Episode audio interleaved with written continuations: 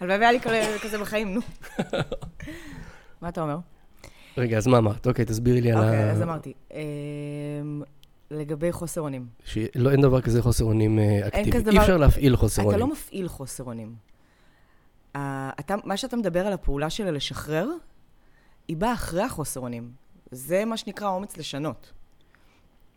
הרי, אפרופו דיברנו על צעדים 1, 2 ו-3, צעד אחד בעצם אומר לך שהודינו שאנחנו חסרי אונים. נכון. אבל לא אומרת... החוסר אונים הזה הוא חוסר אונים אחר. כשאתה מודה שאתה חוסר אונים מול המחלה, מהמם. אתה, אתה אומר, אני מודה שאני לא יכול להמשיך ככה יותר. אני לא יכול להמשיך ככה יותר. ואז, כשאתה מתעמק במה אתה לא יכול להמשיך, מסתבר של- לך שמה שאתה לא יכול להמשיך בו, זה לנסות לשלוט על החיים שלך. זה לנסות להפעיל שליטה בכל מקום. וכשאתה, וכשאתה חסר אונים מול זה, אתה הופך להיות חסר אונים אחר. אז אה, בעצם ה- האי-הסכמה שלנו זה לגבי ה- ההגעה לחוסר אונים. כי בעצם הצ... את חושבת שאומץ זה כוח, אני חושב שאומץ זה לא כוח. בגלל זה ב- אני לא חושבת בתפילת. שאומץ זה כוח. בגלל זה, בגלל זה בתפילת השלווה אומרים, תן לי את האומץ לשנות את הדברים אשר ביכולתי, נכון? תן לי את השלווה לקבל, לקבל את הדברים ש... ש... שאין ש- שאין ביכולתי לשנותם, אומץ, אומץ לשנות את הדברים. אשר ביכולתי, ואת התבונה להבחין בין אז, השניים. אז אומרים, לא את הכוח לשנות. כי כוח זה כאילו באמת שליטה. אומץ לשנות, זה אומר להפעיל משהו בלי. בלי לדעת מה התוצאות. זה החוסר אונים. אבל אתה לא, אתה אתה לא יכול- מבקש את הכוח לשנות, החוסר אונים הוא מול התוצאות, אתה לא מול מבקש את הפעולה. האומץ לשנות. נכון, בדיוק זה מה שאני אומר. נו. בגלל זה אומ- אומרים, תן לי את האומץ ולא את הכוח. כי נכון. כוח לשנות זה בציפייה אה, אה, שיהיו תוצאות. בגלל שהפעלת כוח, אז שינית את הדבר. נכון. אבל אומץ לשנות, זה אומר שאתה תעשה איזושהי פעולה, מהמם. ואתה לא יודע מה התוצאות. יש לך את האומץ להתמודד עם זה, שאת- שמה ששיני- שניסית לשנות לא יצליח. נכון. אומץ להתמודד עם התוצאות לא משנה מה הם. אומץ, אומץ לנסות לשנות, זה לא אומץ, האומץ לשנות הוא לא אומץ שמבטיח תוצאות. והחוסר אונים נמצא שם. זאת אומרת, הפעול, הפעולות עצמן הן פעולות, כמו שאת אומרת, לכאורה של שליטה. אני עושה פעולה, והיא יכולה להיות גם שכלית. אבל המקום שבו הלב שלי מגיע, הוא אחרי שעשיתי את הפעולה, קרה משהו או לא קרה משהו, עכשיו מה? אני עכשיו מבין- אני בחוסר אונים. אני מבינה מה אתה אומר, נכון, אבל עוד פעם, הדיון שלנו מלכתחילה היה על זה ש... שאני, האם אני יכולה להפעיל חוסר אונים או לא יכולה להפעיל חוסר אונים? אני לא חושבת שאני יכולה להפעיל חוסר אונים. הצד הראשון לא סתם אומר, הודינו שאנחנו חסרי אונים. למה בצד שלוש אומרים, החלטנו למסור את רצוננו? לא החלטתי להיות בחוסר אונים. אין פה פעולה אקטיבית של להגיע לחוסר אונים. החוסר אונים שם. שאלה אם אתה מכיר בו או לא מכיר בו. אתה סובל גם ככה. האם אתה יכול לעצור שנייה ולהבין שאתה... להרגיש שאתה בחוסר אונים? חוסר אונים הוא, הוא פעולה אה, לא של אה, להיות חסר אונים, אלא להפסיק להיות בשליטה. חוסר אונים הוא לא... פ- אבל חוסר אונים זה פעולה, אה, אה, להפעיל חוסר אונים, זה באמת מתעתע, כי, כי זה לא באמת להפעיל אה, משהו שהיה כבוי ועכשיו אתה מפעיל אותו. החוסר אונים באמת נמצא שם כל הזמן. להפעיל חוסר אונים זה לשמוט את השליטה. זה פעולה של שמיטה, של משהו אחר. זה כמו ש... זה סמנטיקה, אני יכולה להגיד לך שלי פשוט כאילו...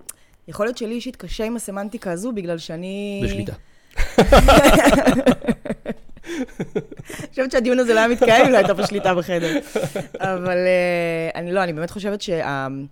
אי, אי אפשר, זה, זה, זה, זה מתעתע מאוד, ולי חשוב כאילו להיות אה, דווקא במקום של הדיוק על הדבר הזה, כי אם אני אגיד שאני מפעילה חוסר אונים, אני בעצם נותנת אשליה למי שעכשיו הולך, ישמע את זה, שאתה יכול להחליט מתי אתה אה, אה, בחוסר אונים ומתי לא.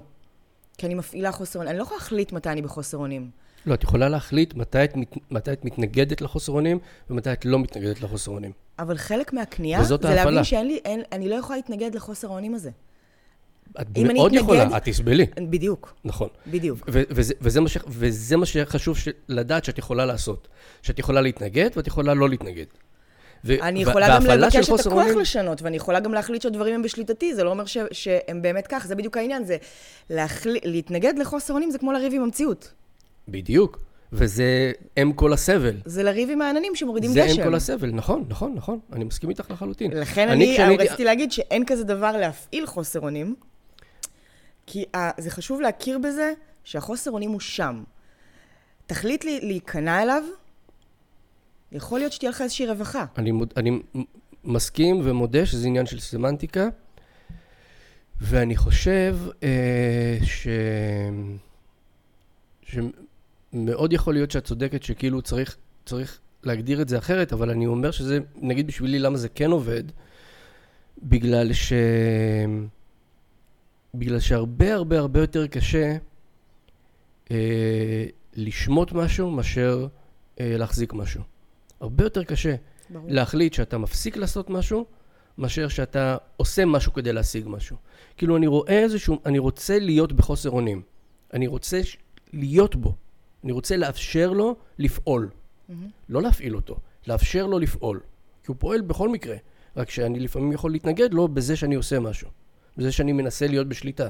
לכאורה, על משהו שאני לא יכול להיות בשליטה עליו, החיים, ואז אני סובל. אבל אני רוצה שהחוסר אונים יפעל. הרבה יותר קשה לי להבין שאני צריך להפסיק לעשות משהו, מאשר לעשות משהו. ולכן, הפעולה של ההפסקה הזאת, של להפסיק להיות בשליטה, אני רואה אותה כאילו אצלי בראש היא מצטיירת בתור להפעיל חוסר אונים, כלומר, להניח לחוסר אונים הזה להתממש. ו- ו- וכשהייתי, כשהתחלתי לתת לך דוגמה על הדייט השני של, אה, של הדר ושלי, הייתי כאילו אחרי דייט מדהים ראשון וזה, הייתי כאילו נורא עם ביטחון והכל, ואז פתאום באמצע הדייט השני, אפס ביטחון, חרדות קיומיות. חלק מזה היה שהבנתי כאילו שאני נמצא באיזושהי צומת כאילו בחיים, ושיש לי פה בחירה אם להמשיך לעשות את מה שעשיתי עד עכשיו, ולהיות בשליטה, ולהכתיב את הדרך, ולהגיד, אוקיי, אנחנו נעשה ככה, אבל לא ככה, אנחנו נעשה את זה כמו שאני רוצה, ולא כמו שאת רוצה, ואם את רוצה כמו שאת רוצה, אז גם רק עם תנאים שלי, בוא, אה, אולי לא, לא צריך לגור ביחד, אולי כל מיני דברים כאלה של... שהגנו עליי עד עכשיו. בוא ניקח את הדברים לאט, צעד צעד, לא, היא רצתה לא לאט. ואני רציתי לאט כדי להגן על עצמי, כי פחדתי. אבל הרגשתי שאני נמצא במקום שיש לי את ההזדמנות מול מישהי ש... שזה לא יקרה עם אף אחד אחר. ו... ומה שהייתי צריך לעשות זה להרשות לעצמי להיות בחוסר אונים. זה לבוא ולהגיד, אוקיי, אתה בחרדה עכשיו, אתה לא תגיד שום דבר שיוציא אותך מהחרדה הזאת, אתה לא תפעיל שום שליטה, אתה לא תעשה כאילו אתה לא בחרדה, אתה לא, כדי שלא יראו את החרדה, אתה תבוא ותגיד, את יודעת, אפשר להמציא מלא דברים, כמו, אה, אה, לא יודע, או, אני לא מרגיש טוב, אה, או יש לי איזה, פתאום נזכרתי שאני צריך ללכת, אה, או את לא מבינה שזה לא מתאים ככה, או לא יודע, הייתי יכול להגיד מלא מלא מלא דברים. או להתנהג באלפי התנהג, התנהגויות שהיו כאילו מסתירות את החרדה הזאת. ולא עשיתי את זה. ואמרתי באופן אקטיבי. זאת אומרת, זה, זה לא חוסר אונים, חוסר אונים פסיבי או אקטיבי, החוסר אונים הפסיבי הוא לבוא ולהגיד, המחלה גדולה, אני, גדולה ממני, אני, אין לי שום דבר שאני יכול לעשות כרגע, אני בחוסר אונים מולה, ו, ואני אמשיך להשתמש בחומרים, להשתמש בשליטה, להשתמש בקורבנות, להשתמש בכל הדברים שאני משתמש בהם עד עכשיו, כי אין לי ברירה אחרת. החוסר אונים אקטיבי זה לבוא ולהגיד, יש לי ברירה. הברירה היא להיות בחוסר אונים. הברירה היא לבוא ולהגיד כל הדברים שהיו עד עכשיו, די. ועכשיו אני עוזב אותם ושומט אותם. זה האקטיבי מול הפסיבי. ובגלל זה כאילו אני אומר להפעיל חוסר אונים, מאשר להיות בחוסר אונים. לפחות ככה זה אצלי. אני אגיד לך משהו, אני כאילו באמת, אה, אני מבינה שזה זה, זה עובד לך, אבל אתה חולה. אתה חולה. אבל זה המחלה שלך מדברת איתו. לא, סתם, אני אומרת, אני עוד פעם אומרת, אני חושבת שיש פה איזשהו כאילו ערבוב של דברים. כי הסיפור הזה של ה... זה נכון שזה הרבה יותר קשה אה, לשמוט משהו מאשר לאחוז בו. על פניו. אבל אני חושבת שההבנה אצלי, שאני אני לא באמת אוחזת בו. אני רק מספרת לעצמי שאני אוחזת בו. עכשיו, אם אני מלכתחילה, רק ב... אני לא באמת אוחזת בו, אני רק באשליה שאני אוחזת בו, אז מה העניין בכלל בלאחוז בו? תני דוגמה. כש... אני אתן לך דוגמה. אם עכשיו אתה היית אומר בדייט השני, אוקיי, אני רואה פה משהו טוב. לא יודע מה יהיה. אולי מחר היא תשנה דעתה והיא תרצה יותר לאט ואני ארצה יותר מהר. הרי אף אחד, לא, באמת- אף אחד מאיתנו באמת לא יכול לדעת מה יקרה מחר. נכון. כמה פעמים קרה לנו בחיים שדמיינו, ח... היינו חרדים מפני כל כך הרבה אופציות שאף אחת מהן לא התקיימה. נכון. והעניין של לשחרר את זה, לשמוט את זה, זה להבין שזה לא בידיים שלי מלכתחילה. זאת אומרת, וזה מאוד קשה, וזו עבודה יומיומית, כי המחלה מלווה אותנו בכל יום ויום. אבל אם עכשיו היית מגיע לזה ממקום, לא שאני מבין שאני חולה, ואני בחרדה כי קרה א', ב', ג', כי זה המוח שמדבר, והמוח זה בגלל, כמו שדיברנו על זה מקודם, שככל שאתה יותר חכם, ככה יותר קשה להתמודד עם זה. נכון. להבין שאני לא עכשיו עושה איזושהי פעולה אקטיבית בלהגיד שאני אני סותם, אני, אני משחרר, אני לא מדבר. כי מה שאתה עושה זה אתה מחזיק את זה ב, בכזה... אתה מחזיק? אתה מחזיק, אתה, אתה מחזיק את, ה, את השתיקה שלך, את האי-פעולה, את האי-עשייה, גם בסבל מסוים, לא, גם בקושי מסוים. אבל מה שהחזקתי, את השתיקה שהחזקתי, היא הייתה הימנעות מלעשות משהו שירחיק אותי מלהיות חסר אונים. זאת אומרת, השתיק, השתיקה עצמה הייתה איזושהי פעולה של התרסה מול שליטה. אני מבינה. אז אני אומרת שזה נכון בתור התחלה. ואני שנייה לוקחת את זה צעד אחד קדימה. אחר כך מגיע חוסר אונים באמת. זה הצעד קדימה. אני עוד פעם אומרת, הצעד אחד זה להודות שאתה בח... בחוסר אונים. להודות שאנחנו בחוסר אונים וחיינו הפכו בלתי מנוהלים. זה אומר שאני מכירה בזה קודם כל שאני סובלת. אני חסרת אונים מול מי אני חסרת אונים? הרי מול עצמי. אני מכירה בזה שאני סובלת מהפעולות שלי. אני לא חושבת שיש כזה דבר להתחיל אה, להבין את צעד אחד, להתקדם לצעד שתיים, ואז שלוש, ואז להתחיל מההתחלה. אתה, גם בצעד שתיים, שלוש, ארבע, חמש, אתה עובד יום-יום את צעד אחד. נכון. להזכיר לעצמך שהחיים שלך לא מנוהלים בגלל הפעולות שלך. נכון, כי הנטייה הטבעית שלי זה להפיל את זה על העולם ועל אחרים. מאה אחוז.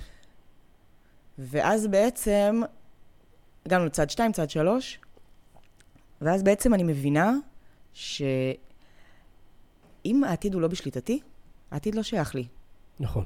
בין אם אני אדם מאמין או לא אדם מאמין. אגב, אומרים, תוכנית אומרת שאנשים שהם לא מאמינים, הרבה יותר קל להם להתחבר לאלוהים מאשר אנשים שמגיעים מדת מסוימת. מהמם.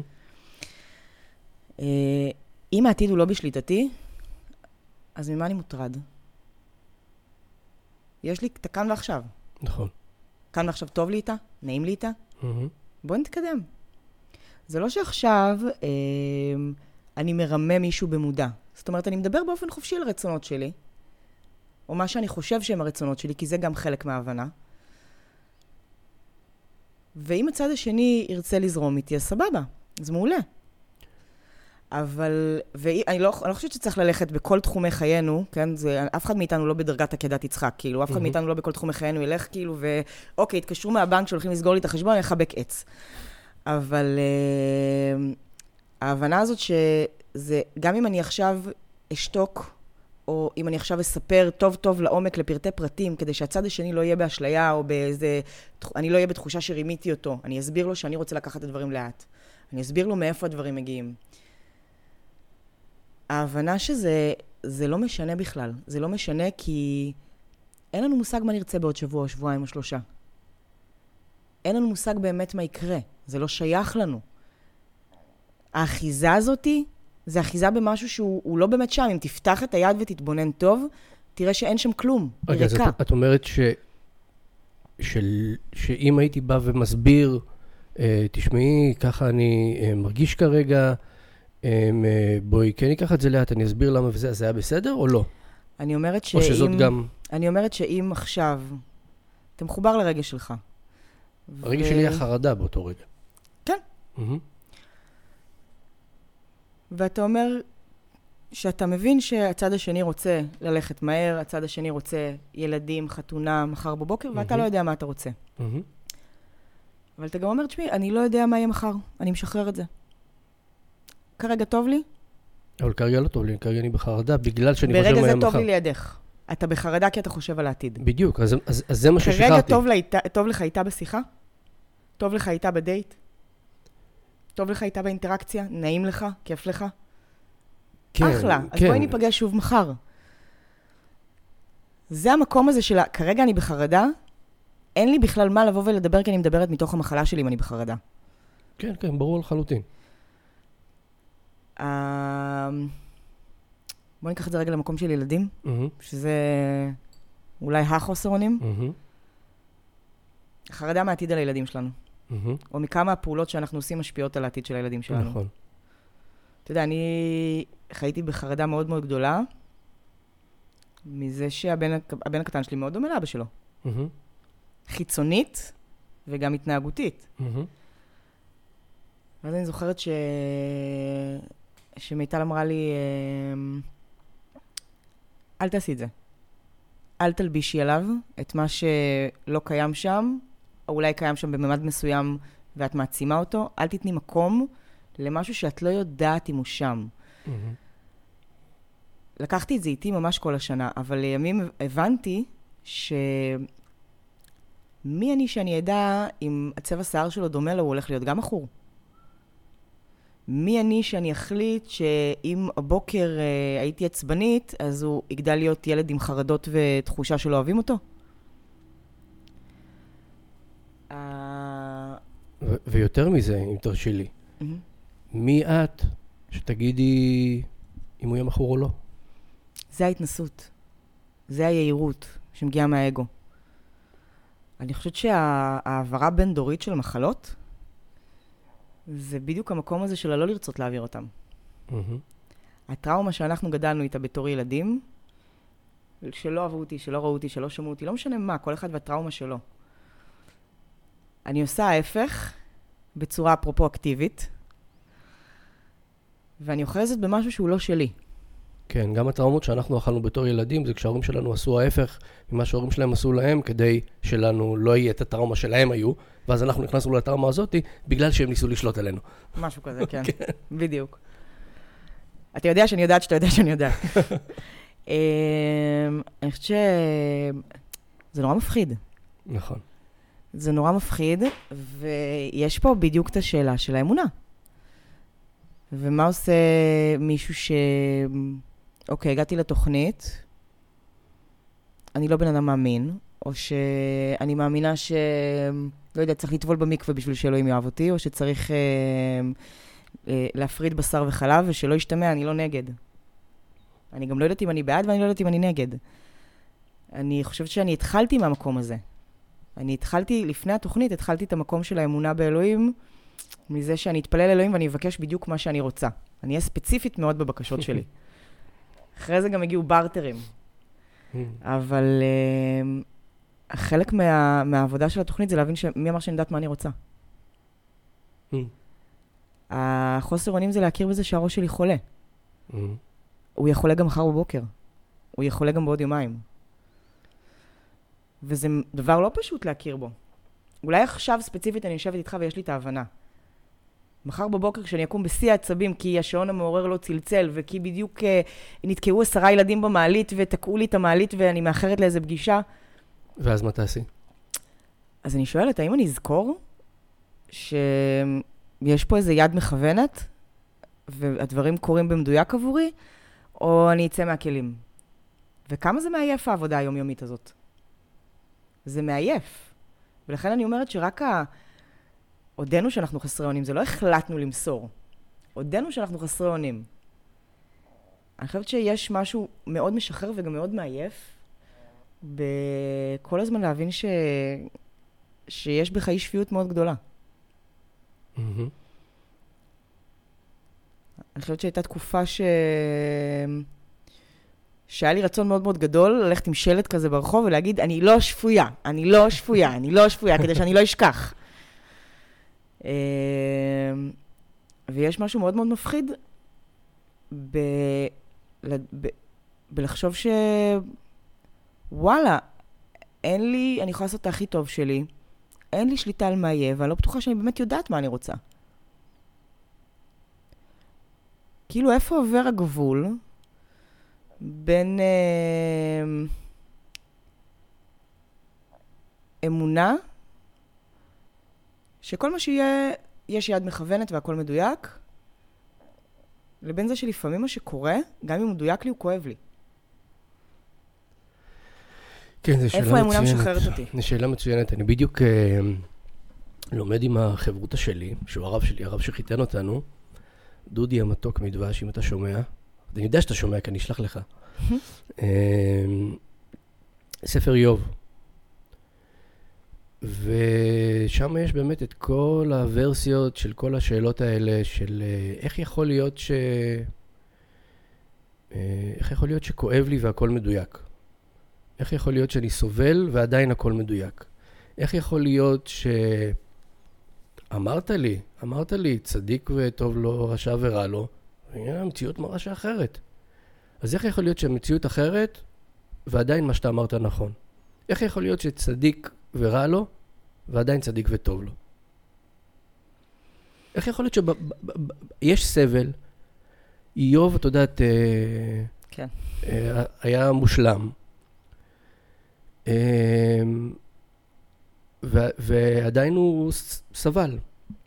אז כן, זה היה ניסיון וכולי, אולי בסוף זו באמת התשובה הגדולה, שזה היה ניסיון. ואולי מתוך זה אפשר להבין שרק אחרי שיש לך את ה... ש, שרק אחרי שמנסים אותך, רק אחרי שאתה מתנסה ב, בסבל הזה, שיש איזשהו תוקף לאיך שאתה מגיב אליו. כי אם אתה, אם אתה, את יודעת, נורא קל... Uh, כמו שאת אמרת, כשאני יושבת פה איתך עכשיו, אני מבינה. אז נורא קל להבין את זה כשאנחנו במזגן עם אה, בייגלה וקפה קר, אה, וכי לכאורה אין שום דאגה כרגע. אבל כשמחר במעלית, אה, יתפסו לך את המעלית עשרה ילדים של זה, אז באמת כאילו יש שם קשה. אז רק אז, רק, כמעט אפשר להגיד שהילדים תפסו לך את המעלית כדי שתראי כמה את צדיקה. כדי שתראי שעכשיו לגמרי. כמה, כמה שעכשיו את מאמינה. זה העבודה היומית, זה התרגול, כי אני חושבת ש...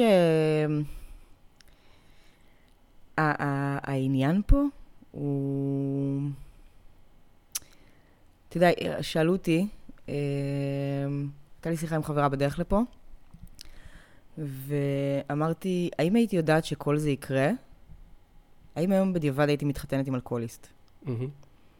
עכשיו, נתק רגע את הילד, וכמה אני אוהבת אותו, ושאם לא היינו מתחתנים, הילד לא היה בא, וכולי, נתק רגע את זה, נניח והייתי יכולה להלביש עליו מישהו אחר ולקבל את אותו ילד, בסדר? אה, אני חושבת, אני כמעט, אה, אני כמעט סגורה על זה, שכן. שכן הייתי מתחתנת איתו. ולא כי יש... אה, יש אהבה גדולה, אבל לא כי יש אהבה גדולה. אלא כי לפני שהכרתי אותו, הייתי מאוד מאוד מאוד מתנשאת, עם סבל עצום שלא ידעתי שהוא קיים. Mm. אני מבינה רק בדיעבד היום כמה סבלתי. לא פחות. לא פחות מ... מהסיטואציות שכשכבר הגעתי לתוכנית סבלתי בהן. אבל אני חושבת שיש באמת אה, איזשהו שחרור כשאתה מבין שהסיבוב שעשית, עשית אותו לתפקיד מסוים. עשית אותו כי קיבלת דברים מסוימים בדרך שלא היה מתאפשר לך לקבל אותם בשום סיטואציה אחרת.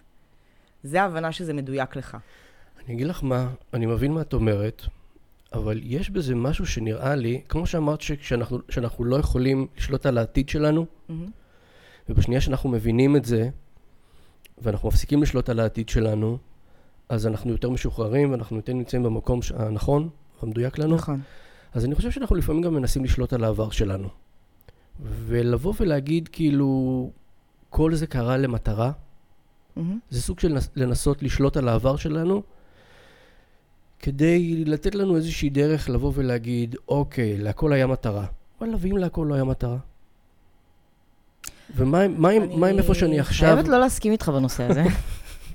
חייבת, השתמשתי במילה חייבת.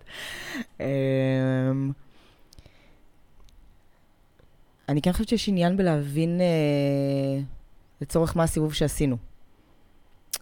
אני חושב שיש הבדל בין לה, אה, להבין לבין להודות. אה, לבוא ולהגיד, אני מבין שעשיתי את זה בגלל שהייתה לזה מטרה מסוימת, זה לבוא ועדיין לשמור את הכל בפרספקטיבה של שליטה, של שליטה. לבוא ולהגיד, הכל מכוון, הכל לפי התוכנית. הכל, הכל בסדר, במובן של סדר. שזה, אתה חושב שזה לא היה מדויק כשהגעת לתוכנית? אני, אני חושב, כן, אני חושב שהכל מדויק. אבל אני, אבל אני לא חושב ש... אני, אין משמעות אני, לזה שתשאל את עצמך, למה הגעת לתוכנית? מבחינתי לא. מבחינתי, לא. אני חושב שלהפך, זה יפריע לי. אני חושב שזה ישים אותי במקום שבו, שלום סיס שמבקש תשומת לב, אני חושב שזה ישים אותי במקום שבו אמ, כל דבר שיסטה לכאורה מה, מה, מה, מהמטרה הזאת שאני החלטתי, זה לא מטרה שבאמת כאילו כתובה איפשהו. אני החלטתי שהגעתי לתוכנית כדי לעזור לאנשים. סתם, נגיד אני אומר. Mm-hmm. ואם פתאום אני אראה, ואם פתאום מישהי תתאבד, מטופלת שלי, אז זה אומר שאו שטעיתי, או שאז, או שמה, ש... בקיצור, אני, אני, כאילו, זה יגרום לי לסטות אז מהמחשבה שזה, לא, שזה המטרה אבל שלי? זה, אבל זה בדיוק, זה בדיוק מה שאני באה להגיד. לעומת אם אני בא ואומר, אני לא יודע מה המטרה שלי. אני לא יודע. אני לא יודע למה אני פה. אני יודע מה קורה עכשיו. ועכשיו אני אומר תודה על זה שאני פה. ואם אני אומר תודה על זה שאני פה, זה אומר שאני אומר תודה על כל מה שהוביל אותי לפה. זה לא אומר שאני שם מטרה, וזה לא אומר שהמטרה הזאת תגרום לי לחשוב שאני צריך ללכת עכשיו בכיוון מסוים, כי אם אני שמתי לעצמי מטרה ואני אומר, אוקיי, אני פה בתוכנית בשביל לעזור לאנשים, אז אני אלך לנסה לעזור לאנשים. ואז אולי אני מפספס מלא דברים אחרים, סתם כי החלטתי שזאת, שזאת המטרה שלי. אתה יודע שאתה נשמע עכשיו כמו מחלה מהלכת. סתם. אני, אני בדיוק אומרת ש... אני, אני, זה שאני מבינה שקח אותי אחורה, האם הייתי מתחתנת עם אלכוהוליסט? כן. זה שאני מבינה שהדבר הזה פתח לי את הלב, פתח לי את הרגש ברמות שלא הכרתי, זה שאני מבינה שהייעוד שלי השתנה, ואני אוהבת אותו. אם אחד מחר, חס וחלילה, המטופלים שלי יתאבד, זה לא אומר שזה לא הייעוד שלי. זה לא אומר שזה קשור אליי בכלל. אני צריכה לעשות חשבון נפש עם עצמי, אבל זה לא אומר שזה קשור אליי. זה שהייעוד שלי יכול להשתנות... איך יודעים מה הייעוד שלך? איך את יודעת כאילו מה... אני חושבת שיש שלב שאתה יכול להתחבר לרגש שלך. אתה okay. אוקיי. מתחבר לרגש, זה, זה העניין של ה, ה, המחלה היא השכל וההחלמה היא, היא רגש, mm-hmm, היא רוח, mm-hmm. היא רוח יותר נכון. אם אני היום מרגישה, אתה יודע, דיברנו על זה שאני אמרתי לך שכשהראש שלי נקי והבטן שלי מתהפכת, אז אני מרגישה במקום הנכון, וכשהראש שלי, אה, הבטן שלי אה, לא מתהפכת, אבל הראש שלי מלא רעשים, אז אני מבינה שהמחלה שלי מדברת. זה משפט מדהים, בגלל שהוא בו זמנית הופך לי את הראש ואת השכל, את הראש ואת הלב. ואת הבטן. כן, במלחמה כנראה. זאת אומרת, לוקח לי, אני צריך לחזור למשפט כמה פעמים כדי להבין אותו באמת. תראה, אמ, יכול להיות שאלוהים מייעד לי משהו אחר וזה רק שלב בדרך. יכול להיות שמצאתי את הייעוד שלי.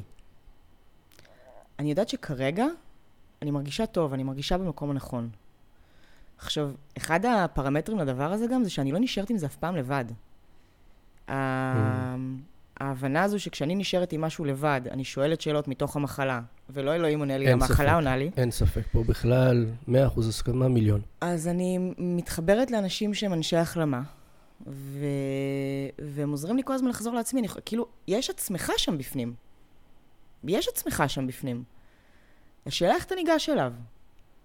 שאלה למי אתה ניגש שם מבין השניים. לחולה או למחלים? בדיוק.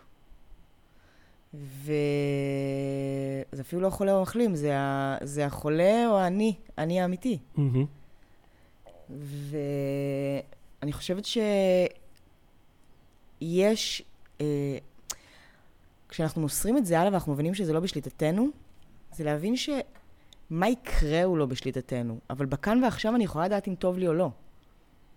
אני יכולה לשים לעצמי סביבה מטיבה, כדי שתחזיר אותי למקום שאני אתחבר לי אם טוב לי או לא. ו... יש לי הפרעות קשב וריכוז נוראיות. אמ, ואני חושבת שהיכולת גם, כאילו, לשים את זה ב... ב... לא לשים באיזושהי סכמה של יש רק טוב או רע. זה שאלוהים ייעד לי משהו לא אומר ש... הגעתי לייעוד שלי, זהו, אני יושבת על איזה ענן ומקבלת שם מטופלים. Mm. כאילו... יהיה גם כאב בדרך, הרי בודה אמר שכאב הוא חלק מהחיים וסבל הוא אופציה. מהמם. עכשיו, זה נורא יפה להגיד את זה, כי אתה יודע, אנחנו סובלים מלא ביום, אף אחד מאיתנו לא באמת משוחרר מסבל לחלוטין. אבל ככל שאתה מתקדם בדרך, אתה גם כאילו, ואתה שם לב לאוטומטים האלה, אתה יכול להיפרד מהם. אבל אני חושבת ש... בכלל התרגול הזה בלהבין ש... זה מפחיד. זה מפחיד להבין שלמה אומרים שהתוכנית מסובכת לאנשים חכמים. זה מפחיד להבין שלא משנה מה אני אעשה, כמה מתוחכם זה יהיה, כמה אני אתאמץ בזה, כמה אני אחשוב על זה לעומק, בסוף מה שיקרה, באמת, ההבנה העמוקה הזאת שהוא לא בשליטתי. הוא לא בשליטתי, ואין לי שמץ של מושג מה יהיה. אני זוכרת שאמרתי פעם למישהי מאוד מאוד רוחנית, שאני מכירה הרבה שנים בתוכנית, אה, מתפללת לבשורות טובות. אז היא אמרה לי, מתפללת שיעשה כרצונו. מהמם. יש לנו את היכולת כבני אדם, בשר ודם, באמת, לא רק להגיד מהפה לחוץ אני מוסרת, אלא להגיד, אה, אלא באמת להרגיש, אה, וואלה, לא בשליטתי מה יקרה. בלי לעשות עוד איזה צ'ופצ'יק קטן בצד, בשביל שאולי כאילו, אולי זה יעזור. כן. יעזור שיקרה בדיוק מה שאני רוצה, ולא מה שרוצים אולי זה, בשבילי. י- כן, אולי זה יקדם אותי קצת לכיוון, אה, אולי, כן. אולי זה יעזור, כאילו, זה יגביר לאלוהים את הווליום, כאילו, על מה, מה, מה תן לו המטרה שלי. פוקוס על, כן. זה נורא מפחיד. אני חושב שאצלי, השאלות האלה גם הם חלק מהיום-יום, ואני אני כאילו מרגיש שכל עוד אני שואל אותן, אז אני לא שם. זאת אומרת, כש- כמו שאמרת, כשאני מרגישה שהדברים כאילו, ש, ש, שהבטן מתערבלת, אז, את- אז את במקום הטוב. נכון. אה, אז, אז, אני, אז אני מרגיש שכשהראש מתערבל בשאלות האלה, אז אני כאילו לא שם. כאילו, כשאני שואל את עצמי, האם אני יכול להיות במקום שבו אני אבין שזה, או שאני ארגיש שזה, האם אני, זה, זה, זה, זה שאלות מצוינות, אבל כשאני שואל אותן, אז אני לא במקום הזה. אני לא מדברת על לשאול אותם באובססיביות. וכשאני, לא, בלי שום קשר לאובססיבית או לא אובססיבית, אצלי לפחות. כשאני, וכשאני לא שואל אותן, אה, כאילו אני, אז, אז אני כן במקום הזה. כי כאילו כש, כשאני שואל אותן, אז אני מודאג מהתשובה. אני מודאג מזה שיכול להיות האופציה הלא. ואם אני לא מודאג, מה-. ואם אני לא מודאג מהתשובה, ולכן אין לי צורך בשאלה, אז אני שם. אז זה בדיוק מה שאני שואלת. למה אתה לא יכול להיות מודאג? אתה לא מודאג כי אין לך שליטה על למה, העתיד שלך. למה קשה לך להיות מודאג? למה קשה לך לפחד? למה כאילו... זה נשמע כמו, אני לא רוצה להרגיש פחד, אז אני לא שואל. לא, להפך, אני אומר שכשאני שואל, אני מרגיש פחד. כשאני לא מרגיש פחד, אני לא שואל. כשאני שואל, השאלה עצמה היא תולדה של פחד. כשאתה שואל השאלה אם אני עצמה היא תולדה שואל, של זה פחד. בגלל שאני מודאג. אם אני לא מודאג, אני לא שואל. זה לא שאני לא שואל כדי להפסיק לדאוג. קשה לי, עליי לפחות, קשה לי להאמין שאני במקום הזה של ה... אם אני לא שואלת, אז אני, אז, אז אני לא מודאגת, אז אני לא, צריכה, אז אני לא צריכה לשאול. וואלה, אני מודאגת. מהמם. אני מודאגת, אני מפחדת, מפחיד אותי לדעת שאני אחיה במסלול חיים שבו אין לי שליטה על התוצאה. מפחיד אותי לדעת את זה. ומה- ואני, ו- אני, ומה- המקום ומה הזה של להציף כדי- את זה החוצה, כן, זה כן, בדיוק כן. העניין. מהמם. למה אנחנו פה ומדברים על זה? לא כי כל דבר צריך לטחון עד, עד זוב דם. כן. בדיוק שמענו את ה... שמעת את הסרטון של אבי של השחרר ותשתחרר? לא, עוד לא. זה בדיוק כזה, זה כאילו, זה לא לטחון את זה עד זוב דם, זה אנחנו יושבים פה, אני מוציאה את זה החוצה. נכון שאנחנו דנים בזה, כן. אבל um, המ- המקום שלי של מה אני עושה עם זה, יש לי קבוצות, יש לי חונכת, יש לי את החברים במכללה, יש לי את החברות לתוכנית. אני מדברת על הרגש בקול רם, ואז אני משחררת אותו החוצה לחדר. נכון. אני חושב שאת מדברת על, על החוליה בין, בין, בין השאלה לבין להפסיק לשאול. והחוליה הזאת היא לא להפסיק לשאול כדי להימנע מפחד, החוליה הזאת היא נקראת חמלה, שהיא גם חלק מ- מהשורש של מחלה והחלמה. Mm-hmm. אז אני חושב שברגע ש, שאת נמצאת בחמלה לפחדים שלך ולדאגות שלך ולשליטה שלך, אז את נמצאת זה השער להחלמה. כי כל עוד אתה נמצא בתוך הפחדים, אתה לא יכול מתוך הפחדים יש מאין פתאום לפוגג אותם ולא להיות בהם יותר. נכון. זאת אומרת, חלק מהעניין, זה שאת מדברת על זה, שאנחנו מדברים על זה, ושאנחנו הולכים לקבוצה, לקבוצות, לקבוצה קטנה, ל- ללימודים, ל- עם חברים ו- וגם עם עצמנו וכולי. זה החמלה שאנחנו uh, מפגינים כלפי המחלה שלנו, וב- וב- וברגע הזה, באמת uh, החמלה הזאת היא מפריעה את הסדר של האותיות של המחלה, ממחלה, ממחלה, ממחלה זה כן. הופך לחמלה, ואז כבר זה יכול ללכת להחלמה. אני חושבת שההחלמה מגיעה כל הזמן לצד המחלה. אין פה תעודת מחלים הרי. כן. שזו הבנה שהמחלה היא חלק מאיתנו ולכל החיים. כן, החלמה, המחלה וההחלמה הן משהו שהוא נצחי. נכון. אה, תראה, אני רוצה לשאול אותך שאלה. עכשיו, חס וחלילה, אדם מקבל איזושהי בשורה נוראית על אחד הילדים שלו. מהמם. אתה יודע מה? לא, ניקח את זה צעד אחד קדימה.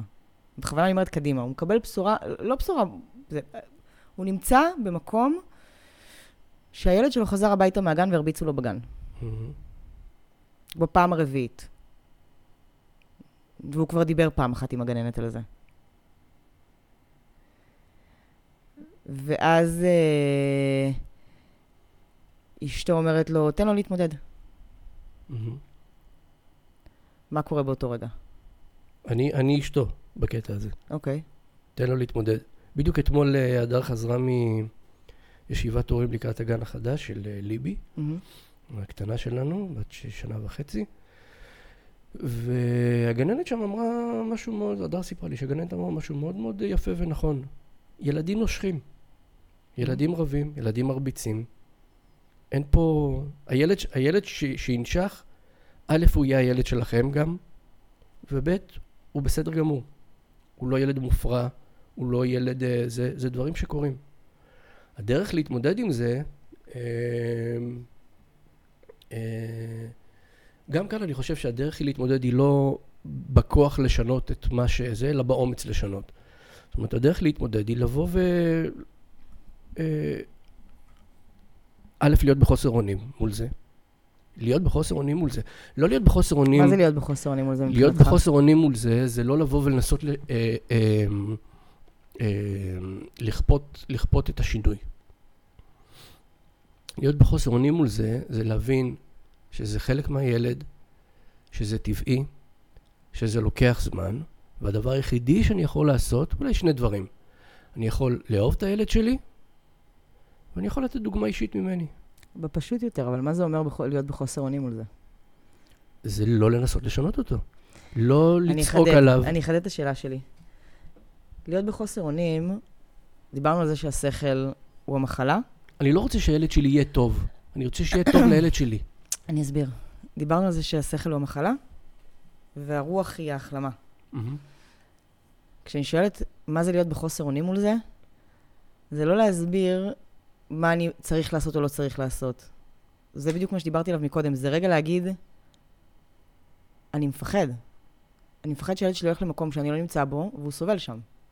אני מפחד אה, מהתמונה בראש שהוא בוכה, ויש שם שתי גננות על 15 ילדים, ואני לא שם כדי לחבק אותו. מה הוא מרגיש באותו רגע? אני עצוב מזה. שנייה, איפה הרגש? הוא קיים- הוא קיים שם, אין אבל- ספק אבל שהוא קיים בדיוק, שם. אבל זה בדיוק העניין. אני- ה... לא הייתי אומר חוסר אונים אם לא היה על מה להיות בחוסר אונים. נכון, אבל אני ברור חושבת שיש... שחוסר אונים הוא מול זה, הוא לא חוסר אונים מול אה, הדבר המדהים. אבל יש איזו חשיבות מאוד גדולה, רגע, רגע לתת מקום לרגש הזה. אין ספק. אין ספק. לפני שאני רצה ללהבין מה אני צריכה לעשות או מה אני לא צריכה לעשות. מהמם. מה זה... רגע, אז הסכמה אומרת שצריך ככה או צריך ככה, צריך ככה... לא. רגע, זה, זה, זה באמת באסה. זה עצוב. זה עצוב שילד חוזר בוכה מהגן. זה לא נעים. נכון. זה... לא נעים לי לראות ילד שלי בוכה. נכון. זה לא נעים לי לראות ילד שלי בוכה ומגיע מסיטואציה שבה לא יכולתי לעזור לו. ומשם אני יכולה להגיד, אוקיי, מה אני רוצה לעשות עכשיו? עכשיו, אני חושבת שזה נכון שהדבר הראשון זה, קודם כל, אתה יודע, לחבק את הילד ולתת לו להרגיש אהוב. אה, אבל אני חושבת שיש גם עניין ב... תראה, אני אגיד לך משהו. חלק מהאומץ לשנות, זה נכון, התוצאה היא לא בידיי, אבל אני צריכה לעשות פעולות מסוימות. מהמם. אני יכולה להגיד לך מנגד שאצלנו בגן, אה, באספת הורים, הגננת אמרה אה, שהקטן שלי מתחנך בגן מונטיסורי. מהמם. ושם הגננות, אחרי שהם לימדו את השיטה, אחרי שלושה, ארבעה חודשים, מתחילת שנה, רוב היום הן יושבות. כי הילדים עושים הכל לבד. אה, ולא באיזה משטר נאצי, כאילו זה מגדל העצמאות. אני זוכרת שהיא אמרה לנו בתחילת שנה, תשמעו, הייתה אספת הורים לפני שהשנה התחילה, והיא אמרה, אה, אצלי אין אלימות בגן. הסתכלתי, אמרתי לה, באמת? כאילו, לאן באתי? ואז היא אמרה שזה יכול לקרות בתחילת שנה, אבל ילד שנוהג באלימות, אה, עושה את זה ממצוקה מסוימת, מצורך מסוים. נכון. ועל המבוגר האחראי, לא משנה אם זה בגן, בבית ספר, בבית, אה, לנסות לעזור לו. והיא אמרה, זה יכול לקרות בתחילת שנה, אבל אני יכולה להגיד לכם שאם יש באיזושהי מסגרת חינוכית ילד שלאורך כל השנה מרביץ ונושך, יש אחריות גם למבוגר האחראי שם, לגננת. מהמם. יפה שהיא יודעת. האם היא לא. נותנת לו מענה או לא נותנת לו מענה. נכון. ואני יכולה להגיד לך שמיכאל מעולם לא חזר, מעולם, בכל השנה השלמה הזאת שהוא בגן, פעם אחת לא חזר שנשכו אותו, ופעם אחת הוא לא, הוא לא נשך. עכשיו, נכון שבתחילת שנה באמת היה איזה, יכול להיות איזה מקרה שילד נשך מישהו, אבל כשילד מרגיש בטוח ואהוב, אז הוא יכול, אז הוא יכול לתקשר את, ה, את, ה, את הכאבים שלו. נכון. ואני חושבת שלהיות בחוסר אונים זה לא רק להגיד, אה, אוקיי, עצוב לי שכואב לו, אני שנייה מכירה ברגש, זה עצוב לי, זה לא נעים לי, זה קשה לי, אה, אבל ילד הוא ילד גם אם הוא נושך. לא, חלק מהאומץ לשנות זה להגיד, אוקיי, אני אעיר את עיניה של הגננת שאולי יש איזו מצוקה מסוימת שצריך לתת לה מענה. האם זה יעזור? אין לי שליטה. מה יקרה בעקבות הפעולה הזאת? אין לי שליטה. זה לשחרר, זה נכון. למסור, זה הפחד מלהפיל את הבייגלה. נכון, נכון. אבל את הפעולה אני כן צריכה לעשות, כי להשתמט מהפעולות זה גם חלק מהמחלה. זה נורא מפחיד לעשות, לפעמים אנחנו נמנעים מלעשות פעולות, כי מפחיד אותנו להבין שאין לנו שליטה על התוצאה. אז אנחנו אומרים, אנחנו בחוסר אונים, אנחנו לא עושים כלום עם זה. כן, כמו במקרה שלי, לפעמים אני נמנע מפעולות כי הייתי מפחד מה הגננת תגיד לי, והייתי רוצה לרצות אותה, ואני רוצה להיות ההורה המושלם בעיניה. אז אני כאילו, מה, לבוא ולהגיד לה, אימא'לה, מה, היא, היא תבוא ותגיד לי, אל תתערב לי, ומה זה, אז אה, היא לא תאהב אותי, ואיזה מסכן אני.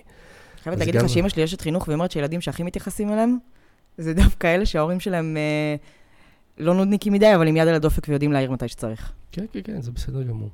גם, אבל, וגם שם יש איזשהו גבול, ובאמת הגבול, כמו שאת אומרת, מגיע של, אוקיי, בוא, נלך, בוא ניקח כאילו איזה צעד קדימה. אז הלכת ועשית את הפעולה, אמרת לגננת, וזה ממשיך, הגננת אה, עשתה ככל יכולתה. מבחינתה היא באה ואומרת לך, כן, עשיתי, נתתי לי, נותנת לו אהבה, נותנת תשומת לב. לא עוזר, הוא ממשיך לנשוך.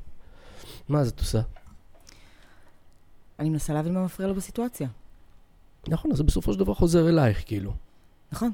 ו- ויותר מזה, את, את מנסה להבין, את חושבת שאת מבינה, את מנסה ללכת לפי זה, את נותנת לו המון אהבה והמון תשומת לב, ואת לא... מנ- אני, אני היום מאמינה שהתשובות יגיעו. מהמם. אם אני אעשה את זה ממקום כנה, ולא ממקום של שליטה, התשובות יגיעו. מה ההבדל? שכשאני אומרת התשובות יגיעו, זה אומר שאוקיי, עשיתי את הפעולה, הוא ממשיך לנשוך. מחבקת אותו ומנסה לשים לב. אחד ההבנה שבפעולות שלי אני לא יכולה לשלוט על הזמן, מתי דברים יקרו. אולי יפסיק לנשוך בעוד חצי שנה. אולי הנשיכות שלו יביאו אותו להגיע למשהו אחר. להוציא משהו אחר שכואב לו בעזרת משהו אחר. אבל uh, קודם כל ההבנה ש... אני, לא משנה, גם אם אני עושה את הפעולות, התשובות יגיעו מתישהו, אני לא יודעת מתי הם יגיעו. אני לא יכולה לצפות שהם יגיעו, טוב, חודש זה זמן סביר שיגיעו לי תשובות למה הוא נושך. כן, אני חושב, ש... אני חושב שאנחנו... כאילו, הנקודה שרציתי להגיע אליה, Mm. היא שבאיזשהו שלב את תעזבי את הילד ותתחילי להסתכל על עצמך. באיזשהו שלב התשובה כבר לא, לא תהיה קשורה לילד. תעשי את הכל לילד, הוא ממשיך לנשוך. אין לך תשובה. נכון. הוא ימשיך לנשוך. ובשלב הזה את תצטרכי להסתכל על עצמך ולבוא ולהגיד, למה, למה אני על זה עדיין? או מה זה גורם לי להרגיש אני שהוא לא נושך? אמורה להיות על זה, זה בדיוק העניין. להתבונן במשהו זה לא לנתח אותו. לשים לב זה לא להפוך אותו לביג אישו. המקום הזה של הלשים לב, לא עליו, לא עלייך. לשים לב לא עליו, לשים לב עלייך. לבוא ולהגיד, אני בתור אבא, Mm-hmm. הילד ממשיך לנשוך, דיברתי עם הגננת אלף פעמים, היא גננת מדהימה, היא עושה את הכל, הוא ממשיך. הייתי אבא מדהים, אני בעצמי, Mm-hmm. והוא ממשיך. מה אני עושה עכשיו? והמה אני עושה עכשיו צריכה להיות לא מה אני עושה עכשיו כדי שהילד ימשיך לנשוך, יפסיק לנשוך, אלא מה אני עושה עכשיו או מה אני מפסיק לעשות עכשיו, אה, כדי שאני אהיה בטוב עם עצמי. עם זה סובל- שהילד נושך. השאלה שלי היא, הילד סובל כשהוא נושך? כן, השאלה אם את סובלת כשילד נושך. איך אתה יודע שהוא סובל כשהוא נושך? כי הוא נושך. אני יכולה להגיד לך שבתור אחת שהעניקה שנתיים, הבן שלי במשך אה, שלושה חודשים נשך אותי מתוך הבנה להבין כאילו רגע ש...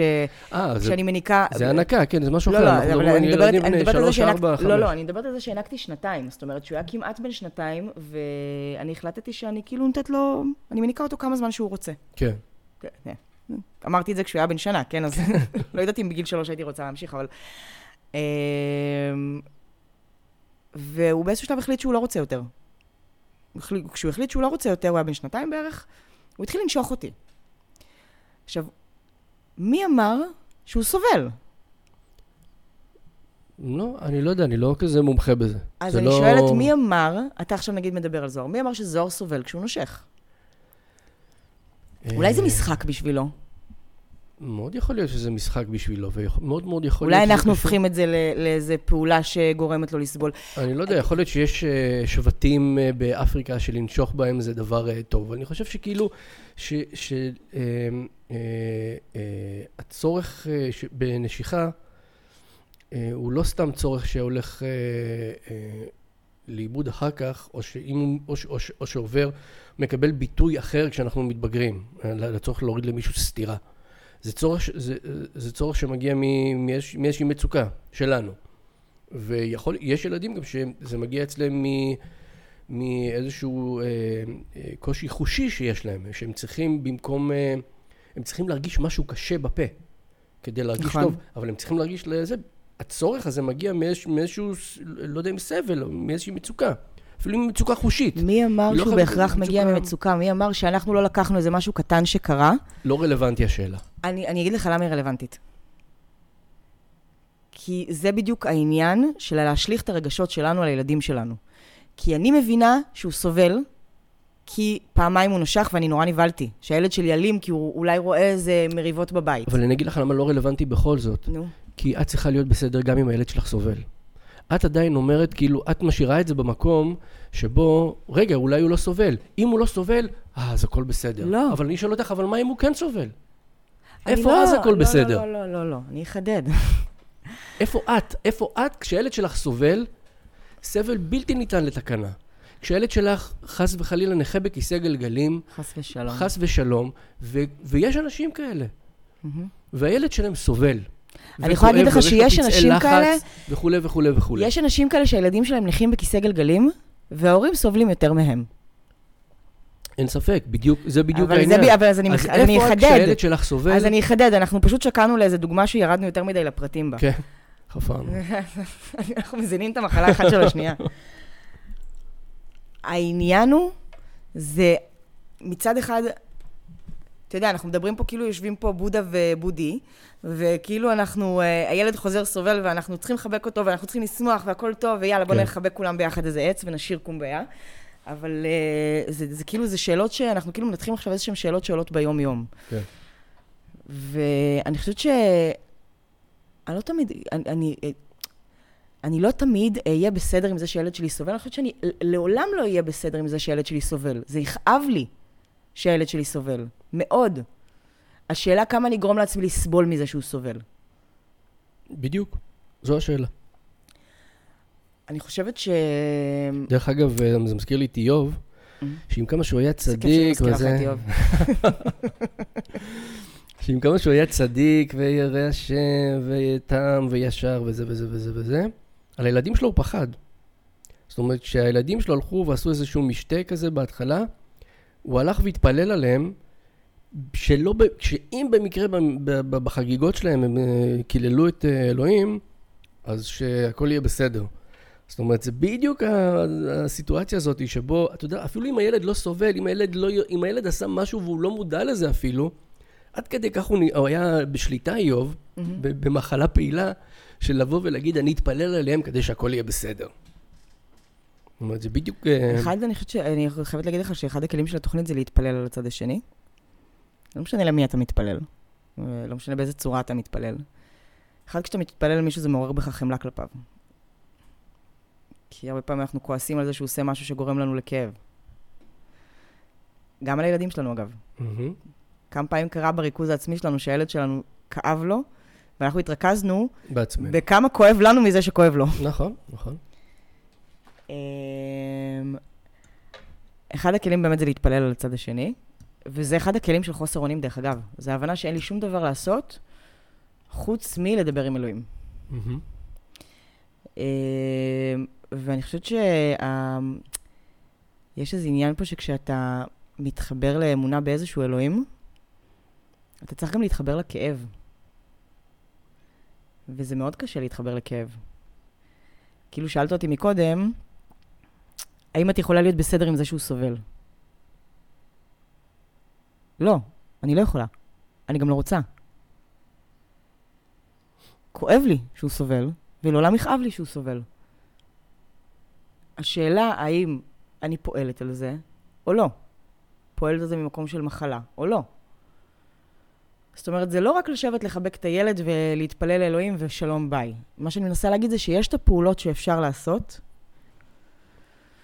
וההבנה שאין לי שליטה על אם יכאב לו בעתיד, האם הפעולות האלה יעזרו או לא, מה זה באמת עזרה? כי מה, מה צריך לקרות איתו זה לא, גם לא שלי.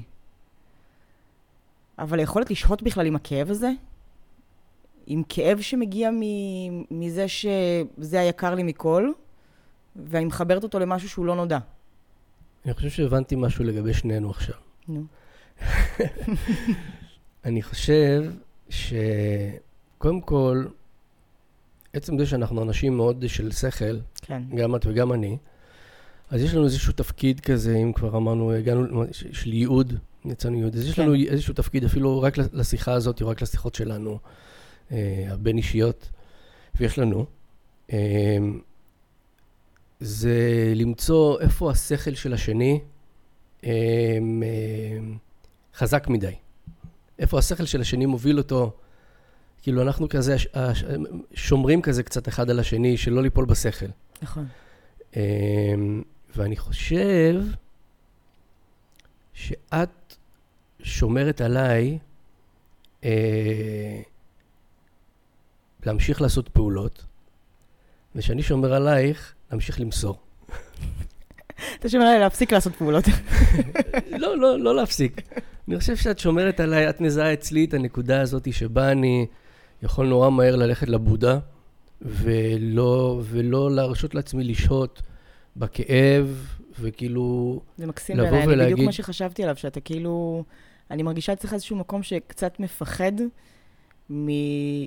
כאילו אתה מתקרב... שמרוב שאני מפחד אתה מהכאב, מתקרב, מתקרב, מתקרב, אני מגיע לרמה ואז רוחנית כל כך גבוהה, כדי שאני לא, כדי שאני לא ארגיש כאב. המחלה מגיעה לרמה שליטה, רוחנית גבוהה. כן. מתוך שליטה, מתוך הצורך בשליטה, אני מגיע לרוחניות מאוד מאוד... אה, זה. אז כאילו, אני חושב שאת מזהה, מזהה את זה בי, ואת שומרת עליי, אה, את שומרת עליי לעשות, אה, להמשיך לעשות את הפעולות, ולהמשיך להיות בכאב, ולהמשיך להגיד שזה בסדר לרצות שדברים ישתנו, וזה בסדר לעשות פעולות שהן יעני, כאילו, שליטה כזאתי. שלא כל פעולה היא שליטה. של, נכון, וזה, ואני כאילו מהצד שלי כל הזמן בא ואומר לך, אה, כן, אבל אחרי הפעולות צריך גם, אה, מזכיר לך מה שאת, אה, כמובן שאת יודעת, אבל מזכיר שגם צריך בסוף למסור. חייבת להגיד לך שאני בדיוק חושבת על זה עכשיו, זה מקסים בעיניי מה שאמרת, ואני כאילו, נופל לי איזשהו אסימון, שאני הרבה משתמשת ב... במקום הזה של ה... אני מבינה שצריך למסור, וואלה, אני עוד לא בשלב הזה של כאילו עקדת יצחק.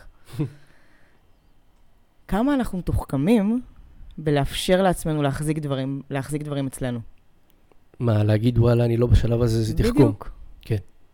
ברור, איך אבי אומר כל הזמן, כשאתה לומד, המחלה איתך לומדת גם. מקבלת כלים גם. כן. כמה אנחנו ב... כאילו, אני- עליי, כמה אני כאילו עוברת שלבים, אחד השלבים זה להגיד, אוקיי, זה לא השלב שלי עדיין. כן. לא המדרגה. נכון, ויש משהו בלהכיר בזה שאתה לא בצד 12, כשאתה בצד 3. אבל, אה, אבל צריך מאוד להיזהר עם זה. צריך מאוד להיזהר עם זה, ולכן אה, באמת אה, אחד הכלים זה, בדיוק מה שאמרת עכשיו, זה להשתמש בכוח גדול, להשתמש במשהו מחוץ לך. ולכן אני מזכיר לך שלא צריך מאוד להיזהר, להיזהר עם זה. שלהיזהר עם זה זה מסוכן. צריך לשים לב למחלה שלנו כל הזמן, צריך לזכור אותה כל הזמן. צריך להקיף את עצמנו באנשים ש... שמוציאים מאיתנו את ההחלמה ולא את המחלה. רצינו לדבר על, על אלוהים, נכון, ודיברנו על חוסר אונים, ועל שליטה, נכון. ו... מה שדיברנו היה מדויק, לא? ואני אוהב אותך מאוד. גם אני אותך. יש-